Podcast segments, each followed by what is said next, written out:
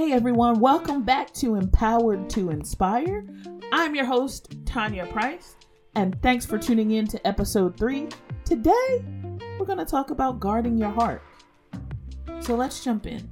Last week on the Daily Bible app, one of the scriptures was guard your heart above all else, because from it come the issues of life. And that was Proverbs 4 23.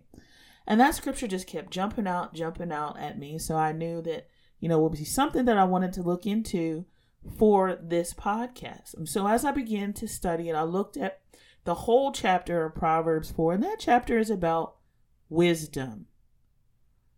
And the well known scripture, wisdom is the principal thing. Um, all thy getting, get an understanding, uh, is also in that verse. So I began to think about it what is wisdom? Is wisdom knowledge? Is it knowing facts? No. Or partially, you know, wisdom is having knowledge, but knowing how to apply the knowledge. It's developing good judgment.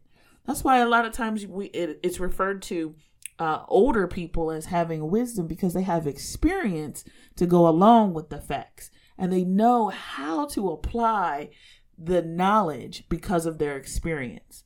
And so, over and over in this chapter of Proverbs, the writer is talking about how important it is to acquire wisdom.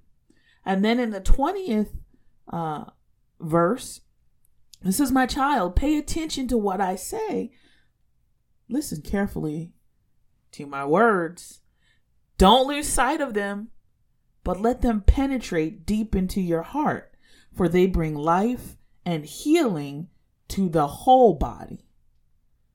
And then it goes on to say, guard your heart above all else, for it determines the course of your life.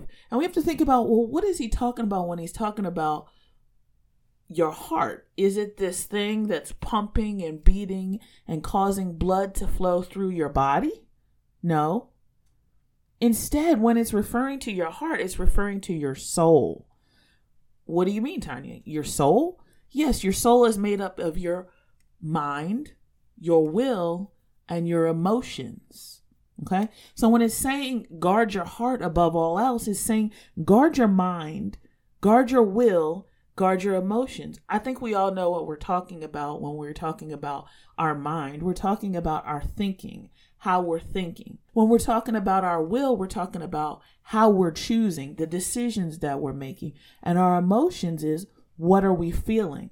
I mean, you know if you're led by your emotions, a lot of times it leads us to a place that we don't necessarily want to go to. So the writer is saying, listen, you've got to guard your soul above everything else because that is where the issues of life come from. That's where you choose what you're going to do, when you're going to do it, how you're going to do it, and how many you know our life is the sum total of the decisions that we make. That's why this writer goes on to say and continues to say, you know what, get wisdom. You know what, listen to my teachings. And you know what, guard your heart. And you know, as I looked at looked up the word guard uh, in the dictionary, the definition was to watch over in order to protect or control. So there's this two two tiered kind of definition protection, but also control. Okay, you're protecting from damage or harm, but you're also controlling to make sure that thing doesn't get out of hand. And so what the, what the scripture is telling us is, hey, guard what you allow into your mind. How, guard your emotions guard what you choose and how you make decisions. You've got to guard that. Make sure that thing and those that mind, those decisions, those choices are lining up with my words, right? Because that's what it says in the 20th verse. It says, My child, pay attention to what I say. Listen carefully to my words. Don't lose sight of them. Let them penetrate deep into your heart. When you think about penetrating, penetrating is something that sort of takes time to sink down in. And if you remember the first podcast episode that we did, we talked about what are you thinking? What are you thinking about? You've got to be thinking and meditating on the word of God. That's how those words penetrate deep into your heart. Or, as we're defining it, your soul, your mind, your will, and your emotions. You've got to allow his words to penetrate deep into your heart. Why? Because out of your heart spring the issues of life. Your heart determines the course of your life. So that's why you've got to allow your heart to be penetrated by the word of God so that you're making choices and decisions that are that are governed by the word of God and not your emotions. Cuz how do you how many of you know sometimes your emotions can be out of whack. I don't know about y'all but mine can get out of whack sometimes. Sometimes I'm I'm in a mood. As the young people say, they say mood. I'm in a mood. Sometimes I'm in a mood, y'all. And a lot of times that mood jumps up on me in traffic. Is that does that happen to anybody else? They cut you off, they speed in front of you, they look at you some type of way when you do something, and suddenly you're in a mood. That's what happens to me. That's why I told you y'all need to just pray for me. Because sometimes I jump into a mood. And why my daughter to say to me, Mom, I think you have road rage. No, girl, I don't have road rage. I'm fine. God's just working on me. I'm a work in progress. Any other work in progresses out there? Come on, somebody. Yes, me too. And I need my life to be governed by the word, not by the mood.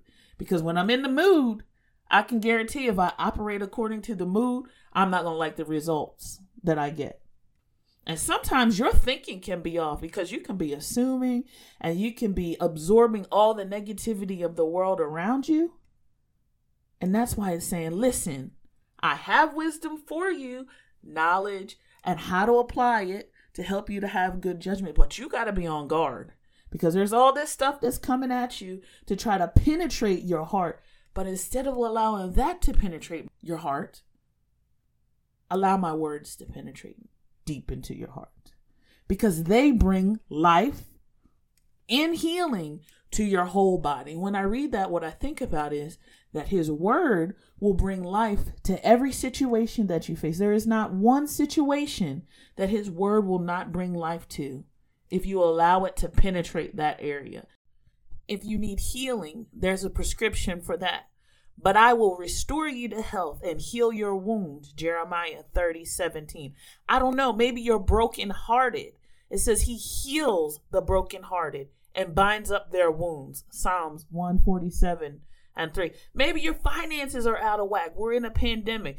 My God shall supply all of my needs according to his riches and glory. Not the economy, not the businesses, but his riches and glory. Philippians 4:19.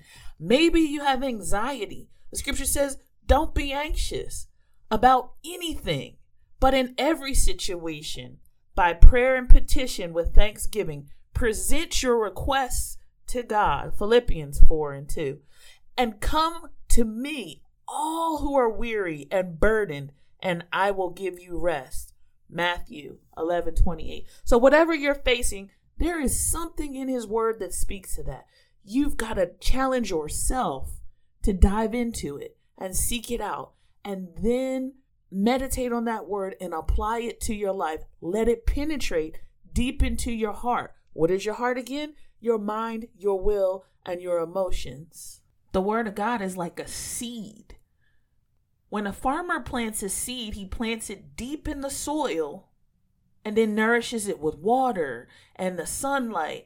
And underneath the ground, underneath of the surface, that seed is producing, but we cannot necessarily see it in the moment. But it's still working. And it's the same way with the Word of God.